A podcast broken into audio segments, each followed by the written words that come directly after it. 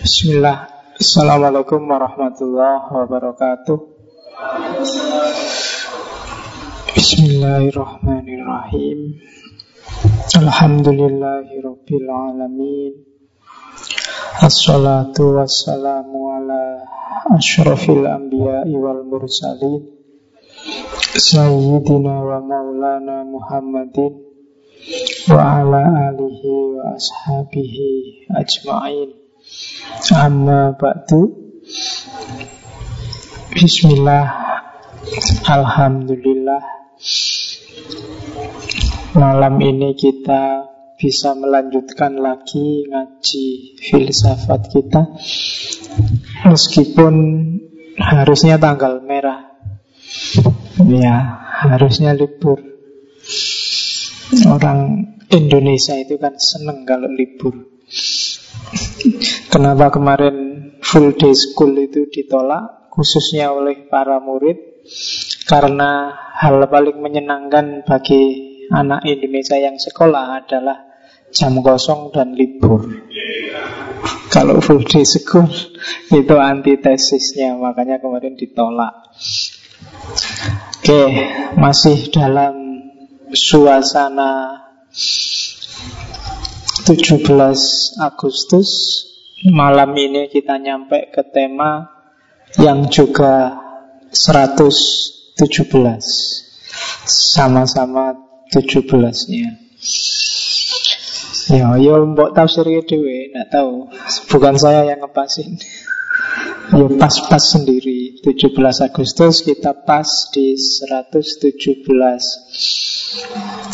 Saya nggak tahu teman-teman memaknai 17-an itu apa tapi dari yang saya lihat di TV-TV Di sekitar-sekitar 17-an itu Pesta ulang tahun.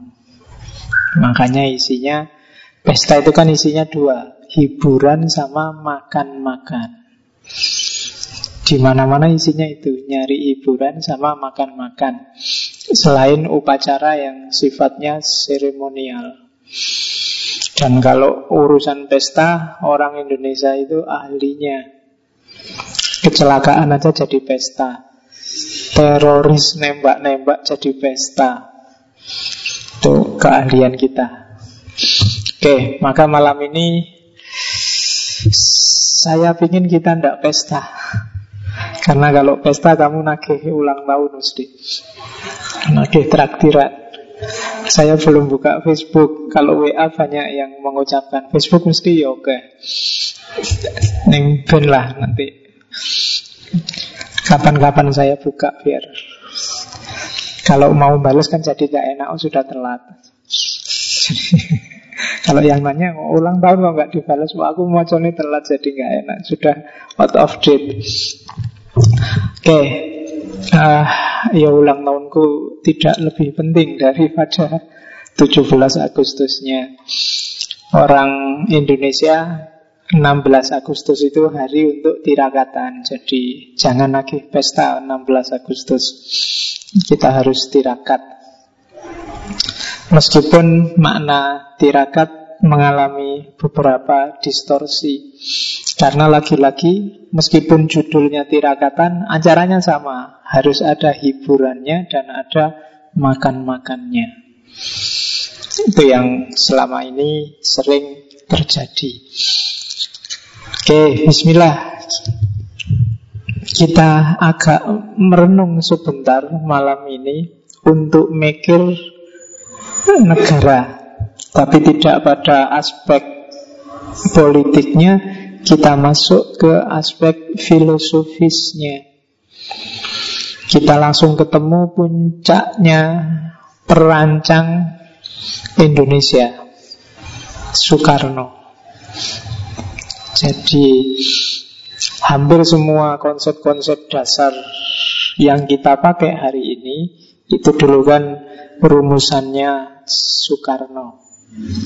Termasuk Pancasila yang paling esensial Jadi malam ini kita coba kembali Meskipun kemarin kita fokus ke marhainismenya Malam ini kita sedikit masuk lebih dalam Sedikit ke visinya seorang Soekarno Dalam kehidupan bernegara Sama nggak sih kayak kemarin yang digagas oleh Mil Yang jadi fondasi ideologi individualisme, liberalisme khas Barat. Nanti kita agak masuk sedikit ke Bung Karno. Tapi sebelum ke sana, saya ingin dongeng dulu sebentar tentang Indonesia. Tidak banyak teman-teman yang serius belajar apa sih janji Indonesia itu. Nama Indonesia kata Indonesia itu munculnya kapan dan di mana? Kok itu yang dipilih kok nggak yang lain? Apa sih artinya Indonesia dan seterusnya? Saya tak dongeng sedikit, kalian silahkan tidur. Dongengan biasanya turu. Jadi daerah kita ini negara yang orang menyebutnya Katulistiwa, Jamrut Katulistiwa, yang bentuknya kayak roti yang dipalu kayak roti utuh terus dipalu brek terus pecah kecil-kecil. Itu orang dulu menyebutnya kalau orang Cina Cina kuno, Tiongkok kuno menyebutnya kepulauan di wilayah kita itu namanya Pulau Nanhai. Orang menyebutnya Kepulauan Laut Selatan. Yang ikut cerita apa Return of Thunder Heroes ceritanya Jin Yung itu ceritanya Yuko itu yang jatuh cinta sama gurunya sendiri sini ada nggak yang jatuh cinta sama ustadznya sendiri. Oke jadi Yuko itu kan waktu pacarnya gurunya sendiri ini kena racun bunga cinta kan terus diusir. Dia me mengucilkan diri di pulau Nanhai Kepulauan Laut Selatan Wilayah kita ini. Kalau orang India kuno menyebut wilayah kita ini wilayah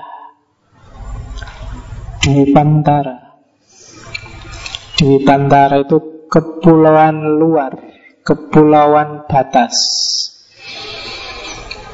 Nanti bagi yang baca cerita Ramayananya Walmiki itu akan ketemu Rama itu waktu ngejar-ngejar Rahwana itu mampir di namanya Pulau Emas. Pulau Emas itu kalau bahasa sananya namanya Suwarna Dwipa. Itu yang diperkirakan sekarang Sumatera. Jadi dan Suwarna Dwipa itu adanya di wilayah Dwi Pantara. Nah itu India kuno menyebut kita itu. Kalau orang Arab menyebutnya Jaziratul Jawi. Jadi bagi orang Arab semua Indonesia itu Jawa. Jadi dia menyebutnya Jaziratul Jawi. Nah, nama Indonesia dari mana? Eropa. Jadi orang Eropa itu zaman awal-awal ingin menjelajah ke mana-mana menganggap Asia itu isinya cuma empat. Arab, Persia, Tiongkok, dan India. Semua wilayah antara Tiongkok dan Persia itu bagi orang Eropa saat itu ya India namanya. Maka Indonesia juga dianggap India karena kebetulan dijajah oleh Belanda terus dikenalnya Hindia Belanda.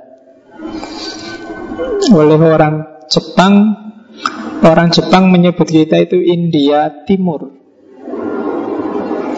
Jadi itu salah salah satu kenapa kita nanti ujungnya pakai nama India. Indonesia itu Indo, Indonya itu kan arahnya ke India.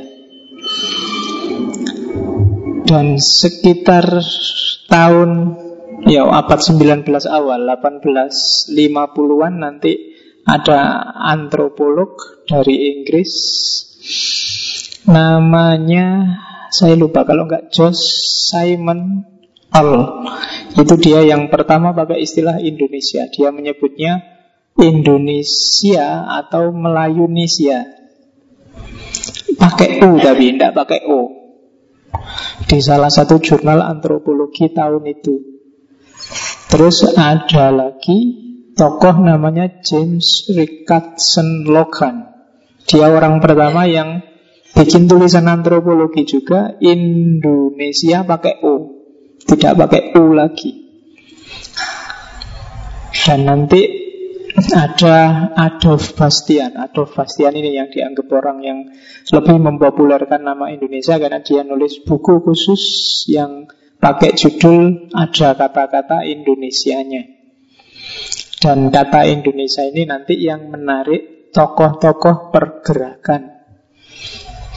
Untuk tidak pakai istilah Hindia Belanda karena istilah Hindia Belanda itu kan istilahnya daerah jajahan maka dipakailah Indonesia.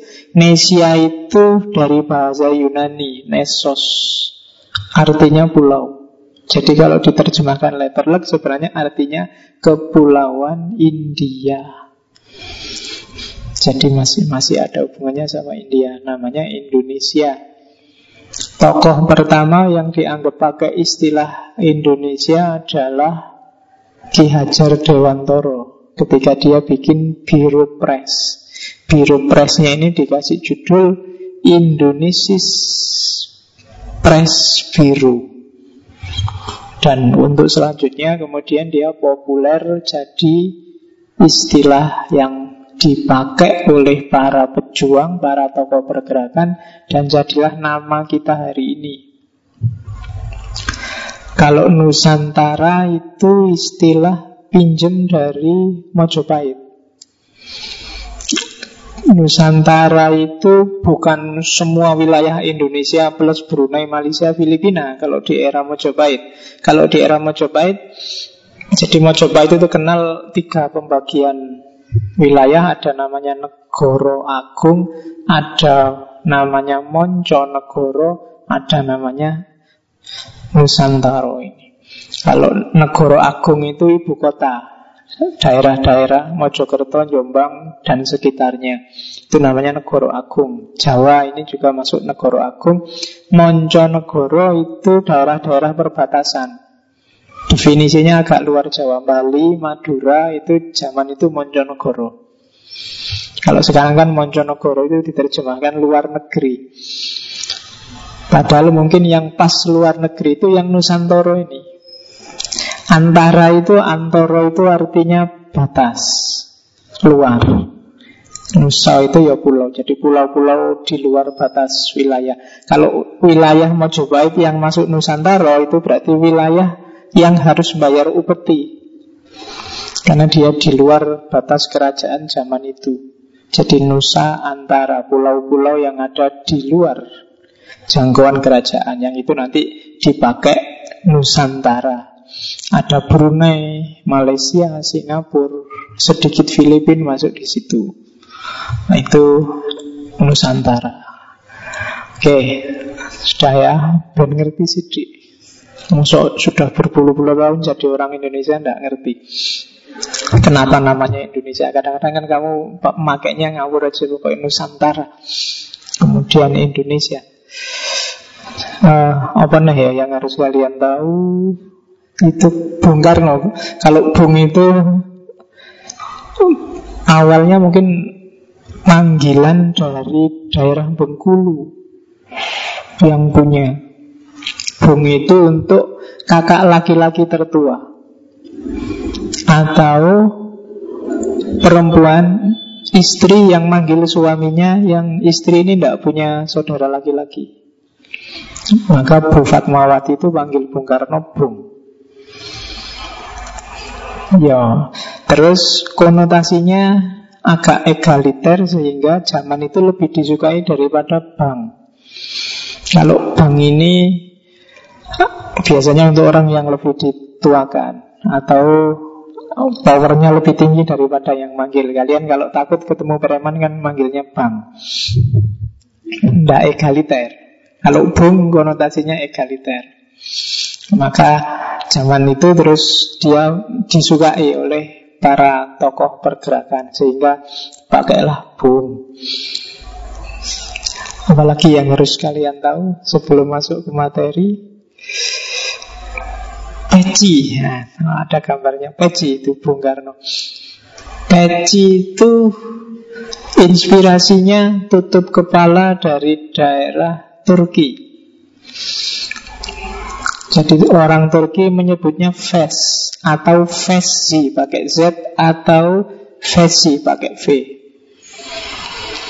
Yang itu konon sumber asalnya dari Yunani kuno era Turki Utsmani. Jadi orang waktu Turki Jaya jajah ke daerah Yunani dapatlah inspirasi peci itu.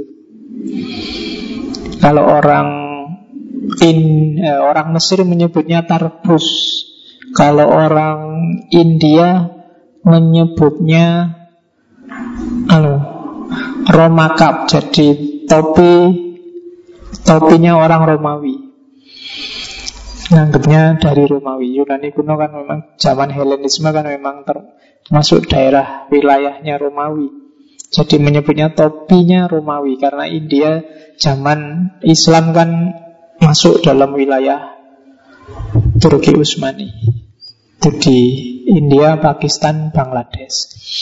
Itu sejarahnya peci. Dipakai oleh Soekarno untuk identitas nasional, identitas perjuangan nasional. Kalau pakai belangkon terlalu Jawa, kalau pakai koteka terlalu Papua. Ya maksud identitas nasional pakai koteka itu kan ya enggak. Ya untungnya terus sing dipilih peci. Ya. Apa nih? Ini info-info kecil-kecil gini harusnya disampaikan waktu tirakatan. Oke, bismillah. Kita mulai mikir sekarang. Dongengnya sudah selesai. Kita bangun sekarang. Tentang kemerdekaan. Kemarin di pertemuan awal Waktu filsafat kebebasan Kita sudah bahas tentang apa bedanya freedom, liberty, dan independent Malam ini di Soekarno kita ketemu independen. Apa sih merdeka itu? Sejak pagi tadi sampai hari ini di WA kan banyak sekali yang teriak-teriak merdeka. Apa sih merdeka itu? Oke, bismillah kita belajar. Malam ini mungkin saya banyak ngutip-ngutip aja dari di bawah bendera revolusi. Mungkin agak acak Nggak kayak biasanya. Pokoknya yang menurut saya inspiring tak ambil. Dari di bawah bendera revolusi itu. Buku tebal yang isinya sekitar 61 tulisan-tulisannya Soekarno yang ditulis mulai tahun 1926 sampai 1941 belakangan jadi dua jilid. Meskipun aslinya sebenarnya ya satu jilid itu Cuma jilid kedua isinya pidato-pidato Bung Karno waktu jadi presiden. Genrenya ada fase-fase awal tulisannya Soekarno itu kelihatan Marxisme sosialismenya. Fase-fase kedua sangat terasa marxismenya Dan tulisan-tulisan akhir kelihatan banyak ngomong tentang Islam. Meskipun Soekarno sendiri tidak pernah mondok. Dia belajar Islam dari diskusi dan debat sama teman-temannya, termasuk beberapa tokoh muslim. Oke. Petian pertama. Ini Soekarno mengingatkan kita semua baik yang tokoh maupun tidak tokoh tentang ihwal mikir dan ideologi. Katanya Soekarno dia mengingatkan itu tak kutip apa adanya, ejaannya masih ejaan lama. Jadi Y pakai J, kalau J pakai DJ. Yang lain sama. Sekali lagi kepada seluruh umat manusia, kepada pemimpin-pemimpin di semua negara, kepada pemikir-pemikir semua bangsa, saya anjurkan untuk think and rethink. Pikirkan dan pikirkan lagi. Dan merenungkan. Apa yang harus direnungkan? Adakah sistem-sistem falsafah atau teori-teori politik usang yang tuan-tuan pakai itu membawa manusia lebih dekat kepada kebahagiaan dan kesejahteraan dan keamanan ataukah membawa manusia lebih dekat kepada ketidakbahagiaan, ketidaksejahteraan, ketidakamanan, ketidakselamatan.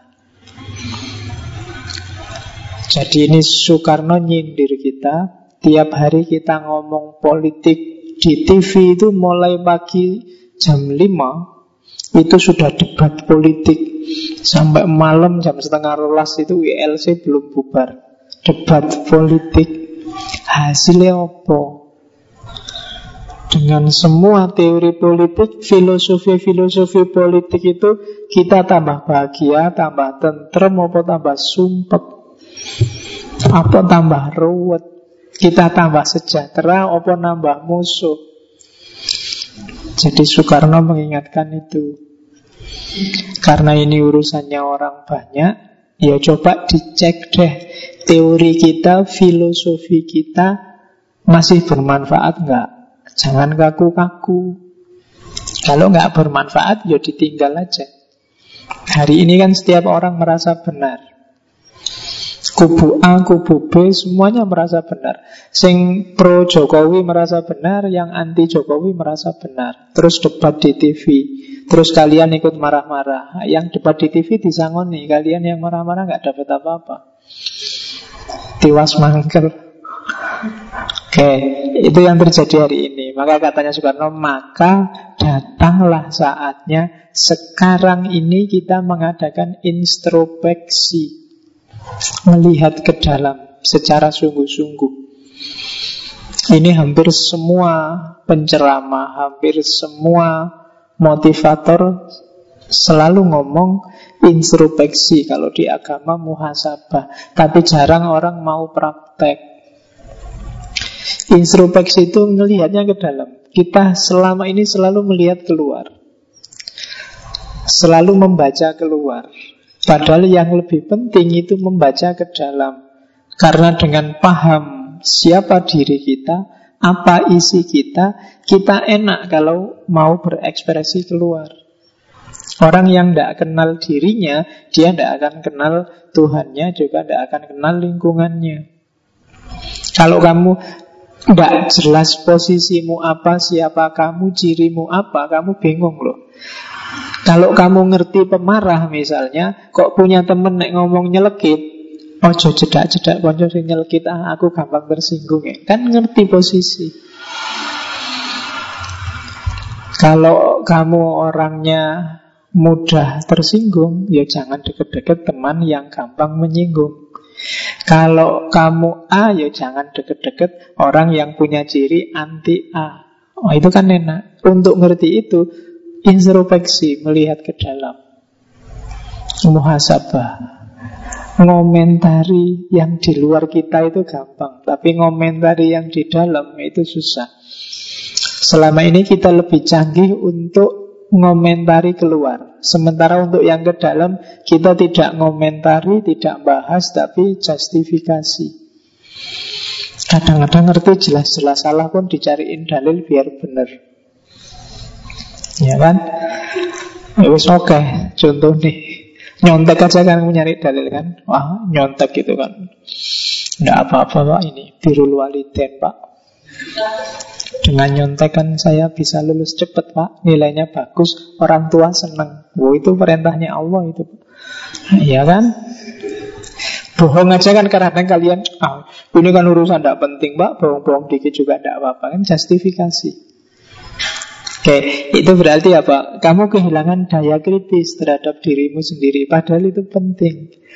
Begitu kamu tidak kritis terhadap dirimu sendiri Kamu mandek sudah, selesai. Karena kamu anggap dirimu sudah pasti benar. Wah itu bahaya. Maka di pembukaan saya ingatkan pakai teorinya Soekarno Adakah itu semakin bikin kamu bahagia, bikin semakin sejahtera, semakin nyaman, semakin aman, teori apa pun, konsep apa pun. Kalau enggak, tinggalan. Hari ini banyak sekali teori, konsep, ide yang berjejal-jejal rebutan masuk ke kepalamu. Lewat Facebook, lewat WA, lewat macam-macam TV, internet. Kamu harus pinter. Mana yang penting, mana yang enggak penting. Kalau yang nggak penting, yang nggak ada urusan sama sekali, yang nggak ada gunanya kamu masukkan juga, isi kepalamu penuh. Nanti yang penting nggak dapat tempat. Ya kan? Diam di kan itu tiap hari nasihat itu panjang-panjang loh. WA-mu sampai hang. Itu ada orang ngomong panjang copy paste dari sa artikel 15 halaman dilebok ke message di WA itu pening. Nggak penting, nggak penting kamu baca. Bukan masalah dibacanya, kadang-kadang terpengaruh. Kadang-kadang cuma isu, kamu terpengaruh. Nggak penting, nggak penting itu jadi kepalamu isinya ruwet, nggak karu-karuan saya. Seandainya kamu tak suruh merapikan ya, ini penting, ini tidak penting. Ini yang penting, ini urusan politik orang banyak, ini urusan pribadi, ini urusan sama orang tua keluarga, ini terus dipilah-pilah lagi. Terus di ranking urusan ini prioritas pertama, prioritas kedua. Itu mungkin kamu bingung. Noto pikiran. Kalau pikiranmu sudah nggak tertata, kadang-kadang kamu gelisah, tidak jelas kenapa, bete, tidak jelas kenapa. Tidak ada angin, tidak ada hujan Tiba-tiba temanmu posting maki-maki Jokowi Marah-marah sama Ahok. Padahal kamu suka Jokowi, suka Ahok. Tiba-tiba kamu bete. Seringan kayak gitu? Nah, maka cerdaslah Katanya Soekarno Saatnya introspeksi. Kalau tidak ada pentingnya ya tidak usah. Lagian kenapa sih kamu segitunya sama Jokowi atau Ahok? Baik segitunya suka atau segitunya nggak suka Pengaruhnya apa sih? Manfaatnya apa? Bahayanya apa? Itu yang pertama oleh Soekarno. Ini Soekarno sebenarnya sedang menceramahi kolega-koleganya zaman itu yang sukanya debat. Zaman itu kan merumuskan dasar negara itu kan perdebatan fraksi-fraksi macam-macam, tokoh macam-macam. Oke, itu yang pertama. Sekarang kita masuk ke merdeka. Sebelum ke gagasannya Soekarno Kayak tadi ya Kita belajar pelan-pelan dulu Merdeka itu apa. Merdeka Dari akar katanya Bahasa Jawa yang jelas Merdiko Makanya kadang-kadang Pak RT kalau ngasih sambutan Tambah mengganggu kemerdekaan Bapak Ibu itu Padahal mungkin kamu nyuruh kita sudah merdeka, ngapain diganggu? Tidak. Silahkan minum, tidak apa-apa. Tidak usah mengganggu kemerdekaanmu untuk ngaji. Nah. Oke. Okay.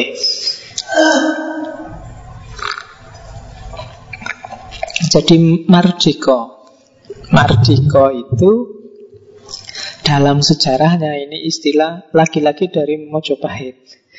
Zaman Mojopahit itu kalau ada wilayah, kalau ada desa, yang dibebaskan bayar upeti. Kademangan, Kadipaten. Karena daerah itu mungkin punya jasa. Biasanya kepala desanya atau adipatinya apa kidemangnya punya jasa apa sama raja sama keraton terus bebas tidak usah bayar upeti. Nah, itu dia statusnya merdeka. Mungkin hari ini mirip otonom. Nah, kayak Jogja ini secara harafiah karena dia istimewa dan boleh ngatur dirinya sendiri namanya otonom. Nah, Jogja itu mau nggak mau berarti secara harafiah dia bisa disebut merdeka sebenarnya.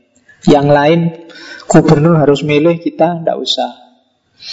Langsung aja Sri Sultan. Nah itu merdeka namanya bebas. Tidak harus ikut aturan yang lain. Nah, itu secara kata-kata. Kalau ditarik lagi ke belakang, kata-kata mardika itu dari bahasa kawi, sang sekerta. Maha Ardika. Ya kan, karena kamu menyebutnya Mahardika. Mahardika itu gabungan dari Maha sama Ardika. Ya kayak siswa, mahasiswa itu kan gabungan dari Maha sama siswa. Oke, Mahardika itu artinya tiga. Jadi kalau ada orang yang sangat bijaksana, sangat kuat, dan sangat mampu, sangat kaya, dia adalah seorang yang mahardika. Jadi kalau kalian bijak, bijaksana, ini zaman itu hanya bisa dimiliki oleh empu-empu, oleh orang-orang yang sudah tuntas kejiwaannya. Biasanya dia sangat bijaksana, sangat kuat, dan sangat kaya. Hatinya maupun mata kaya itu kan dari aspek bahwa dia tidak butuh apa-apa lagi. Itu berarti merdeka tidak butuh orang lain.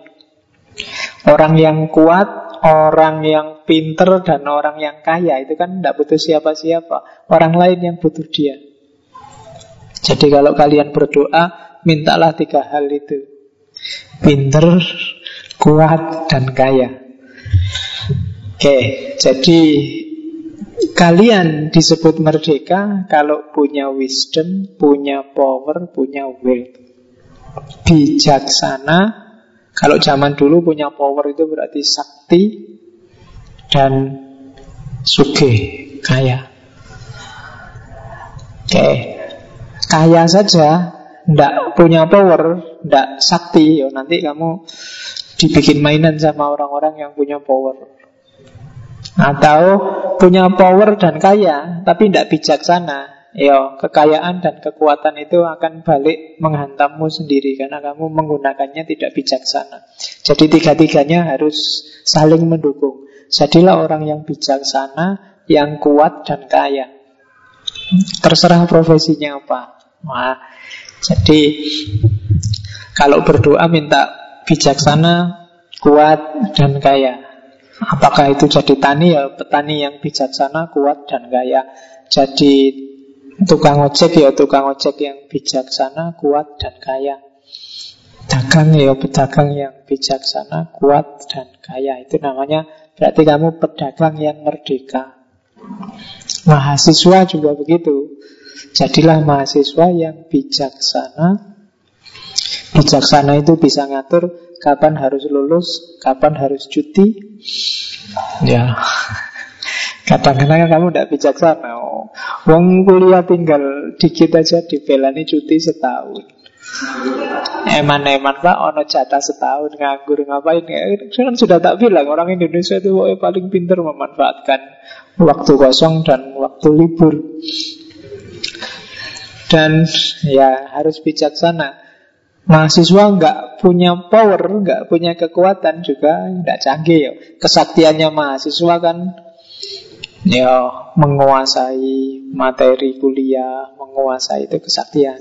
Mau kamu rajin tiap hari masuk tapi tidak sakti, ya wae. Ngulang lagi, ngulang lagi. Tidak lulus terus. Berarti kurang sakti. Dan yang ketiga kaya, ya mesti wae. Kalau tidak kaya kamu tidak iso daftar ulang. Oke, nah, kalau kamu nggak punya tiga bekal ini berarti kamu bukan mahasiswa yang merdeka. Mau bayar aja pontang-panting nyari beasiswa. Mau ujian pontang-panting nyari catatan, berarti kamu nggak sakti. Oke, bolak-balik bikin pernyataan mau ke DO, tidak sakti juga berarti. Oke ya, jadi itu merdeka secara harafiah. Berarti nanti kalau ditarik ke mana yang lebih tinggi, variabel ini harus ada. Berarti negara itu merdeka kalau dia dikelola secara bijaksana, SDM SDA-nya kuat, berarti punya power, kekayaan negara devisanya, kekuatan finansialnya juga tangguh. Baru dia merdeka yang sejati. Kalau enggak tetap nanti akan tergantung macam-macam. Pasti butuh macam-macam, butuh negara lain lah, butuh, butuh dukungan A, dukungan B, dan tidak akan bisa mandiri, tidak akan bisa merdeka yang sejati.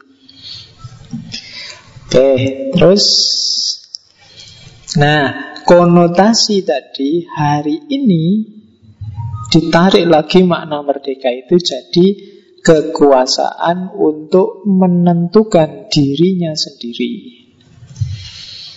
Jadi dari makna mahardika tadi terus hari ini kalau di kamus-kamus merdeka itu didefinisikan sebagai kekuatan untuk menentukan diri sendiri untuk berbuat atau tidak berbuat. Logikanya apa? Berarti merdeka itu butuh kekuasaan, butuh power, butuh kekuatan. Kekuasaan apa? Kekuasaan menguasai diri. Kalau menguasai diri sendiri nggak bisa, nggak nggak mungkin jadi orang bebas, nggak mungkin jadi orang merdeka. Nanti panjang Soekarno ngomong tentang itu. Nah, cuma perhatikan merdeka yang sering diterjemahkan sebagai kebebasan itu bebas itu tidak sama dengan liar. Ada bedanya. Kalau bebas itu bertanggung jawab. Pilihanmu tanggunglah akibatnya Tapi kalau liar itu enggak Dia enggak peduli Ngamuk itu kan liar Mau nabrak enggak karu-karuan nah, Itu enggak peduli sama hasilnya Itu liar Melakukan sesuatu yang Kalau dituntut hasilnya Dia enggak mau tanggung jawab. Itu biasanya hasil keliaran Karena enggak terkontrol. Tapi kemerdekaan itu bertanggung jawab. Bedanya di situ. Yang kedua Merdeka itu sadar. Kalau liar itu tidak terkontrol. Dalam kondisi nggak sadar. Jadi misalnya kalian demo, ngamuk-ngamuk, mecah-mecah kocok, bakar-bakar ban, bakar-bakar kampus, itu itu sadar apa enggak? Bedakan antara bebas sama liar. Kalau liar itu biasanya nggak terkontrol. Cirinya apa nggak terkontrol itu Kalau sudah selesai kamu lenger-lenger Kok bisa ya aku begitu nah, Itu berarti tadi bukan kemerdekaan Kamu memutuskannya tanpa sadar Jadi hati-hati Ya liar itu ya tidak cuma urusan kekerasan Ada loh yang kayak pacaran yang liar misalnya Ya jadi berpacaranlah secara merdeka tapi jangan liar kalau liar itu berarti tidak terkontrol. Sakaremu dewe kalau wis bar, aduh aduh kok bisa ya aku gitu. Iya. Meskipun menyesal sesuk diulangi nih. Oke. Okay. Ya, jadi pilihanmu merdeka tapi jangan liar. Kemerdekaan itu manusiawi, kalau liar itu hewani. Jadi begitu kesadaranmu hilang, yang muncul insting. Begitu level kemanusiaanmu hanya didasari insting, kamu tidak ada beda sama hewan. Akalnya nggak jalan. Kalau akal nggak jalan, ya makomu turun sedikit jadi hewan. Maka jangan mau ya. Hewan itu kan dasarnya insting. Pingin apa aja, yang penting ke mana kecenderungannya dia. Itu insting namanya. Maka janganlah liar tapi kamu harus merdeka. Merdeka itu harus wajib, kalau liar itu haram. Hasilnya pasti jelek. Coba liar kadang-kadang hasilnya bagus ya, tapi nggak ada nilainya. Kenapa nggak ada nilainya? Karena kamu nggak sadar melakukan sesuatu yang nggak sadar itu kan nggak ada nilainya, meskipun perbuatan baik. Oke, maka kemerdekaan itu lembut, kalau keliaran itu kasar. Ini definisi kayak gini bisa kamu cari di kamus-kamus. Apa bedanya merdeka sama liar? Oke, terus ini Soekarno sekarang. Definisi kuno, definisi sekarang. Katanya Soekarno, saudara-saudara, apakah yang dinamakan merdeka di dalam tahun 33 saya telah menulis risalah yang bernama Mencapai Indonesia Merdeka. Maka di dalam risalah tahun 33 itu telah saya katakan bahwa kemerdekaan politik Anaf Henklit, political independent, tak lain, tak bukan ialah satu jembatan. Jembatan emas. Saya katakan di dalam kitab itu bahwa di seberangnya jembatan itulah kita sempurnakan, kita punya masyarakat. Ya, ini kalimatnya ada beberapa poin. Yang pertama poinnya adalah freedom of dulu harus kamu tempuh sebelum freedom for. Bebaskan dulu dirimu dari keterjajahan oleh apa pun, baru kamu rancang ingin membentuk hidup yang seperti apa. Bebas dari dulu baru bebas untuk Pilih dulu ini jembatannya bebas dari dulu Tidak usah pening besok biaya kalau sudah tidak usah. Yang penting kamu bebas dulu. Bebas dari keterkungkungan, bebas dari keterjajahan itu gerbangnya. Sebelum melalui ini Semua yang lain nggak ada artinya. Ya nanti kalau sudah bebas kita rancang bareng-bareng dengan bebas. Ingin struktur masyarakat yang semacam apa. Di situ Bung Karno ngutip pendapatnya Armstrong yang ketika dia ngomong cerita tentang Ibnu Saud. Ibnu Saud itu mendirikan Arab Saudi itu negara itu dadaan. Masyarakatnya masih nomad, masih barbar, masih badui, tidak ngerti apa-apa, pendidikannya sangat rendah. Bahkan ada cerita mobil pertama mobilnya Ibnu Saud itu sama pembantunya diiseni pakai gandum. Dianggapnya kayak orang. Makannya pakai nah orang kan makan gandum terus mobilnya biar bisa jalan dikasih makan gandum. Betapa cerdasnya zaman itu. Loh, masyarakat yang barbar, nomad, badui kayak gini ya Toh bisa dibangun, disulap sekejap dia jadi negara yang luar biasa. Yang penting apa? Merdeka dulu. Kalau mikir, oh ini orangnya Badui, apa bisa ya bangun negara? Tidak jalan. Merdeka aja dulu. Bebaskan aja dulu dirimu kalau merasa terjajah. Kalau merasa terkungkung. Setelah itu baru kamu rancang Pingin masa depan yang kayak gimana Pingin masyarakat yang kayak gimana Selama kita masih terkungkung, ya tidak bisa ngapa-ngapain. Jadi freedom of syarat pertama. Bebas dulu. Jembatannya ini kalau bahasanya Soekarno jembatan emasnya. Makanya proklamasi itu kan agak dadaan Soekarno sendiri masih mikir-mikir Tapi kemudian ya memang harus sekarang Sudah saatnya. Itu pun ditunda sehari Para pemuda saat itu pinginnya tanggal 16 Mungkin kalau ulang tahunnya 16 Kemarin pas sama ulang tahun saya Tapi Soekarno tidak mau Ya Soekarno pinginnya 17 Waktu ditanya anak-anak muda Kok 17? Tidak tahu ya, insting saya 17 itu hari baik. Jawabnya tidak, pakai rasio, dia pakai insting. Menurut saya 17 kok baik ya. Jadi sholat 17 rakaat. Ini bulan puasa, kalau Al-Quran turun 17 Ramadan zaman itu. Jadi jawabannya agak mistik. Dan akhirnya ditunda tanggal 17 besoknya. Itu pun sebenarnya masih belum ada apa-apa, belum siap apa-apa. Sebagai negara belum punya apa-apa. Tapi tetap harus deklarasi, biar aja. Lahir dulu tidak apa-apa. Nanti diopeni belakangan.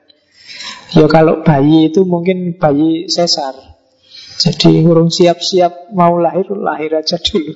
Itu kan sesar. Jadi kalau bayi prematur itu kan harus agak lama di inkubator.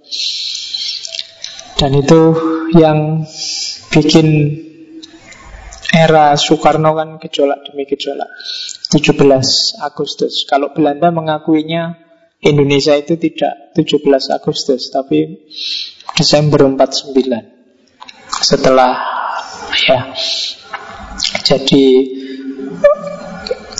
baru tahun 2005 kemarin Belanda baru ngakui bahwa Indonesia itu 17 Agustus. Sebelum itu dia tidak mau ngakui kalau Indonesia merdekanya 17 Agustus.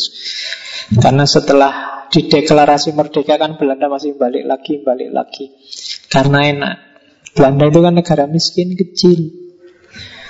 Itu bisa menjajah Indonesia semakmur ini seluas ini.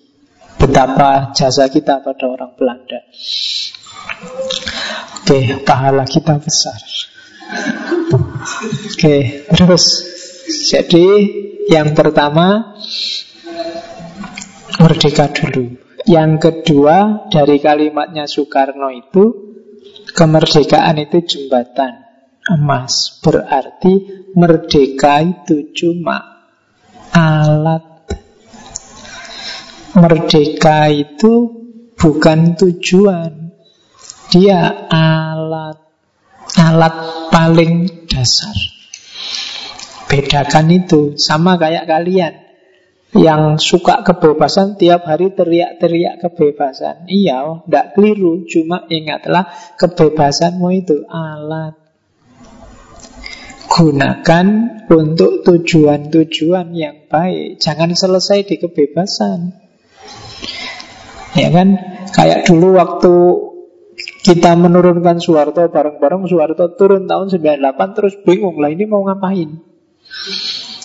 Ya sesuai undang-undang ya ngangkat wakil presiden dilantik MPR MPR sudah terlanjur dibubarkan. Itu kan bingung sendiri. Nah itu karena memang target ya reformasi itu alat. Reformasi itu kan upaya memformat ulang. Format ulang itu alatnya. Setelah itu mau ngapain harus jelas. Jangan berhenti di alat. Filsafat itu alat. Filsafat jangan jadikan tujuan. Kalau dijadikan tujuan bisa blunder. Kamu nggak gerak-gerak, bisa jumut. Jadikan dia alat untuk biar hidupmu lebih bagus, biar kamu lebih dekat sama Allah, biar dan seterusnya. Ada goya. Bahkan agama juga alat. Agama itu alat, bukan tujuan. Tujuannya kan tetap Allah. Maka praktek kita beragama harus bikin kita semakin dekat sama Allah. Kalau agama kita hayati, kita laksanakan secara salah, apalagi kan ada agama yang malah bikin kita semakin jauh sama Allah. Nah itu berarti alatnya keliru. Sama dengan kemerdekaan ini. Jadi teriak-teriak merdeka, merdeka itu ya itu alatnya. Baru merdeka terus ngopo. Itu harus ditanyakan. Saya mau bebas pak. Ya wis bebas. Terus mau ngapain? Sudah bebas. Tidak tahu pak mau ngapain. Kan sering gitu. Jadi tafsir kata-katanya Bung Karno adalah Kemerdekaan itu jembatan emas Berarti dia cuma alat. Kalimatnya Bung Karno selanjutnya Kemerdekaan itu satu jalan Menuju dunia Sama rata Sama rasa Satunya lagi menuju ke dunia sama ratap, sama tangis. Jadi sejak dulu Bung Karno sudah meramalkan kemerdekaan ini kalau nggak dikelola dengan hati-hati bisa mengakibatkan baik, bisa juga mengakibatkan jelek. Bisa membawa kesejahteraan, keadilan bersama, sama rata, sama rasa, tapi kalau nggak dikelola dengan bagus, hasilnya sama ratap, sama tangis. Nah, sekarang silahkan teman-teman refleksi, introspeksi. Hari ini kita berbangsa itu sama rata, sama rasa, apa sama ratap, sama tangis. Siapa yang lebih senang sekarang? Pemerintah apa rakyat? Siapa yang lebih senang sekarang? PNS opo wira usahawan? Siapa yang lebih senang sekarang? Dosen opo mahasiswa? Silahkan kamu cek Di Indonesia ini hampir tidak ada satu profesi, satu bidang kehidupan pun yang isinya orang yang tidak mengeluh. Hampir semua orang mengeluh. PNS mengeluh, pedagang mengeluh, petani mengeluh. Jokowi aja yang presiden bolak-balik mengeluh. Menteri mengeluh, karena syukur sama sekali. Semua orang mengeluh di sini. Oh, itu ramalan Soekarno. Kalau nggak hati-hati kita nangis bareng-bareng. Gegeran saat kancane dewi Podo lorone terus nangis bareng Hari ini tuh yang banyak kita lihat di TV-TV Yang kita caci maki tiap hari itu ya saudara-saudara kita sendiri. Yang kita marah-marahi, yang kita benci Itu saudara-saudara kita sendiri. Nanti ada filosofinya Bung Karno dari ayahnya yang luar biasa tentang ini. Katanya Soekarno, coba ya perhatikan kemerdekaan yang dari penjajahan melahirkan penjajahan yang baru. Contohnya apa? Revolusi Perancis. Revolusi Perancis itu sukses meruntuhkan feudalisme masyarakat bangsawan, raja-raja dipenggal kepalanya pakai gelotin. Tapi setelah itu yang menguasai siapa? Kelompok borjuis. Priayi yang punya modal. Dan itu nanti melahirkan kapitalisme yang diprihatinkan oleh Karl Marx dan kawan-kawan. Dari penjajahan oleh kelompok feodal menuju penjajahan oleh kelompok borjuis. Podoai. Kalau di buku PMP zaman saya SD dari lepas dari mulut harimau masuk ke mulut buaya. Dari dijajah Belanda sekarang dijajah Jepang. Jadi hati-hati kalau ngisinya salah ya orang kecil akan susah terus. Oke, jadi itu makna kemerdekaan itu adalah jembatan emas. Lawannya merdeka apa? Terjajah. Terjajah itu berarti ya definisinya lawannya tadi. Tidak mandiri, tidak punya kekuatan, tidak menguasai kekayaan meskipun miliknya sendiri. Jadi tidak bisa memutuskan nasibnya sendiri. Kalau pakai kalimatnya Bung Karno, sebagian atau semua syarat-syarat hidup, baik ekonomi, sosial, politik, diperuntukkan untuk kepentingan yang bukan kepentingannya. Bahkan berlawanan dengan kepentingannya. Waktu Belanda menjajah, kita kerja menghasilkan sesuatu dibawa pulang oleh Belanda. Waktu Jepang jajah juga begitu. Kita tidak menguasai diri kita sendiri. Hasil kerja kita dinikmati orang lain. Kita nggak dapat apa-apa. Itu yang kalau dalam bahasa Kalmak kita teralienasi. Manusia itu bahagia kalau ekspresi dirinya dinik, bisa dinikmati sendiri. Kalau produknya diakui sebagai produknya dan dia menikmati hasilnya. Tapi kalau enggak, ya berarti kamu masih terjajah. Jadi kamu menghasilkan sesuatu yang menikmati orang lain dan kamu nggak dapat apa-apa. Yang kedua terjajah itu tidak berkuasa atas dirinya sendiri. Mau ngapain aja kalian nggak bisa memutuskan. Berarti kalian terjajah. Kuliah mau di fakultas mana? Kamu dipengaruhi A, dipengaruhi B. Berarti kamu terjajah. Hari ini saya bilang tadi opini, pendapat, komentar di kiri kananmu berseliweran. Rasanya semuanya benar. Oh itu bikin kamu terpojok kan. Terpaksa kadang harus milih salah satu pendapat. Kabeh benar. Kenapa semua benar? Karena kadang-kadang orang tidak bisa membedakan mana rasional, mana rasionalisasi. Mungkin minggu lalu saya ngomong itu. Itu kan kayak ceritanya Siapa? Mula Nasruddin sama anaknya bawa keledai. Perjalanan tahap pertama Anaknya yang naik keledai Terus ada orang komentar Ah itu anak nggak tahu diri anak durhaka Bapaknya suruh jalan kok Anaknya naik keledai Kebalik Anak itu harus berbakti pada orang tua Akhirnya Nasruddin Oh iya nak Anak itu harus berbakti Kamu di bawah bapak yang di atas Jalan lagi Ada orang komentar lagi itu bapak gimana sih? Anaknya disuruh jalan capek-capek, bapaknya malah enak-enakan. Bapak itu kan yang harus tanggung jawab sama anak. Oh iya ya.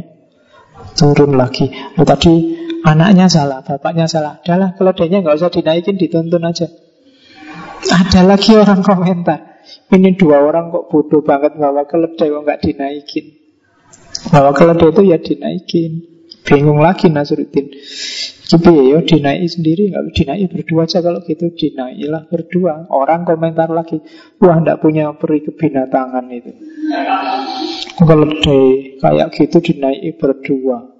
Mbok, wah sumpah lagi. Akhirnya jengkel-jengkel, udahlah keledainya aja yang kita pikul bareng.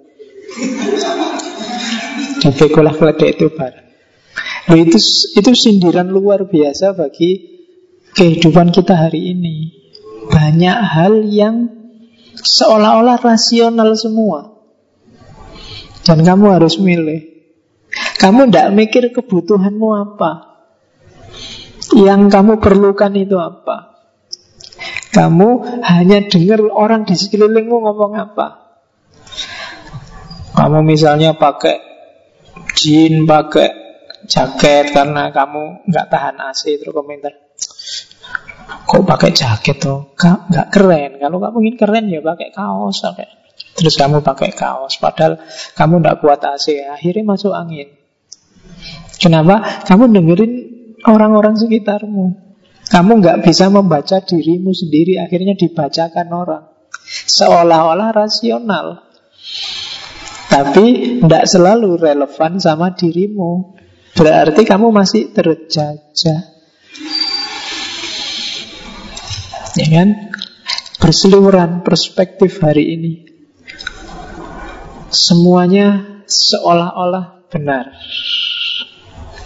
Tapi yang mengerti mana yang pas dan tidak untuk dirimu sendiri, untuk hidupmu sendiri, ya kamu sendiri.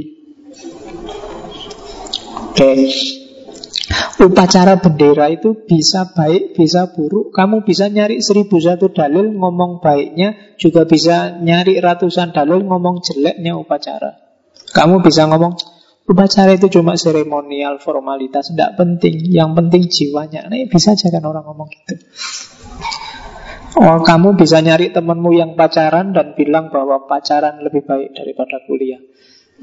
Temanmu yang satu bilang pacaran itu ganggu kuliah. Kalau kamu tanya masing-masing, dia bisa mengeluarkan dalilnya sendiri-sendiri dan rasional semua.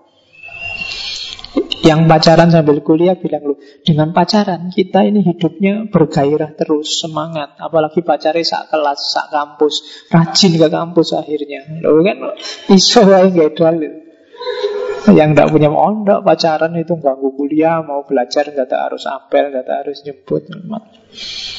Dua-duanya rasional. Tapi mana yang pas untuk hidupmu, kamu sendiri yang tahu. Kalau kamu terus diombang-ambingkan ke kiri dan ke kanan, berarti kamu masih terjajah. Tidak menguasai dirimu sendiri. Oke.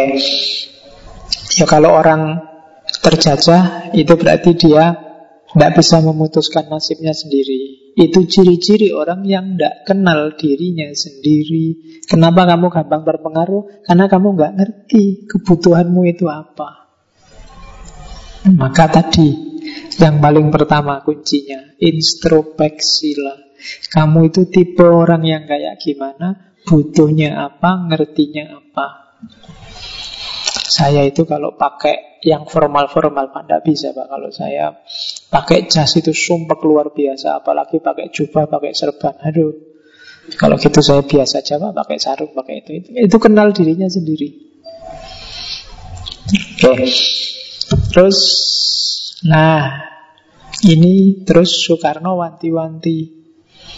Tolong lindungilah orang-orang kecil. Kemarin ini marhenisme. Kaum marhain, orang-orang kecil Jangan sampai nanti hanya kena getahnya Sementara kelompok borjuis yang makan nangkanya. Ini sebenarnya bagian dari yang saya omongkan bulan-bulan lalu tentang marhenisme Jadi ini ciri pikiran-pikiran sosialis jadi keberpihakan pada orang-orang yang lemah kita harus bela. Orang berjuis itu kan orang yang sudah kuat. Biarkan saja mereka nggak dikancani pun mereka sudah bisa hidup dengan nyaman tentram. Yang harus kita jejeri terus adalah mereka yang marahin. Orang-orang kecil. Ilmunya terbatas, pengetahuannya terbatas, modalnya terbatas, apa-apanya terbatas.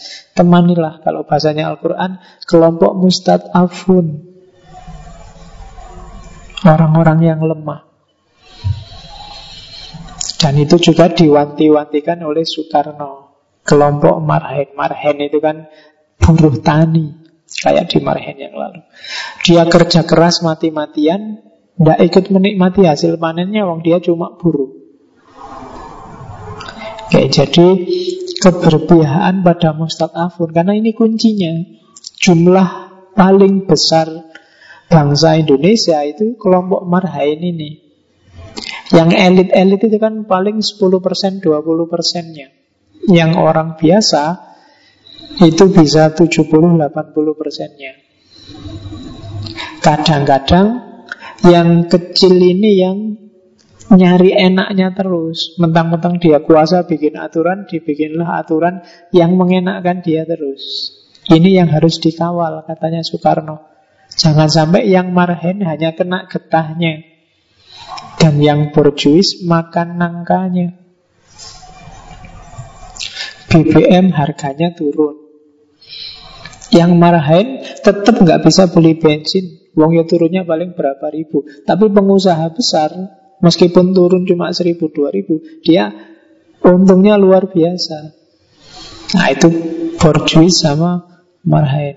Banyak cerita yang bagi kita kecil tapi bagi mereka besar. Kebijakan seolah-olah menguntungkan yang kecil tapi sebenarnya yang kecil itu hanya getahnya. Maka hati-hati katanya Soekarno. Karena begitu ini terjadi, nanti di bagian lain di bawah bendera Rasul dia ngomong orang yang terinjak itu, orang yang terjajah itu lambat laun pasti sadar dan akan memberontak. Jangankan manusia katanya Soekarno. Cacing aja kalau diinjak keluget-keluget. Jadi ini marhain. Makanya dalam banyak ayat dalam Al-Quran Kita disuruh berpihak pada mustad'afun Orang-orang yang lemah. Orang-orang yang terjajah, tertindas, terpinggirkan. Ya cerita paling gampang kan Nabi Musa. Nabi Musa itu oleh Allah disuruh ngawal Bani Israel. Yang saat itu tertindas. Meskipun Bani Israel itu nakalnya luar biasa Kalau disuruh diperintah mesti ngeyel Disuruh ngapa-ngapain nawar Bolak-balik dikhianati Nabi Musa Sampai bikin Tuhan-Tuhanan dari sapi Tapi Allah tetap nyuruh ngawal Bani Israel ini Kenapa? Karena mereka saat itu sedang tertindas. Jadi bukan urusan ngeyelnya yang dibiayai tapi orang-orang lemahnya. Mustadafun. Oke. Saya tidak tahu di sini yang termasuk mustadafun berapa. Yo, kita sesama mustadafun. Oke, tidak ada yang borjuis tuh, ada yang anaknya pejabat di sini pejabat tingkat RW. Oke, terus ini masih panjang ya. Saat itu, ini hasil analisisnya Soekarno, ada satu, dua, tiga, empat, lima tantangan besar yang dihadapi Indonesia yang baru lahir dan lahir secara sesar tadi. Problem besarnya apa? Yang pertama pendidikan.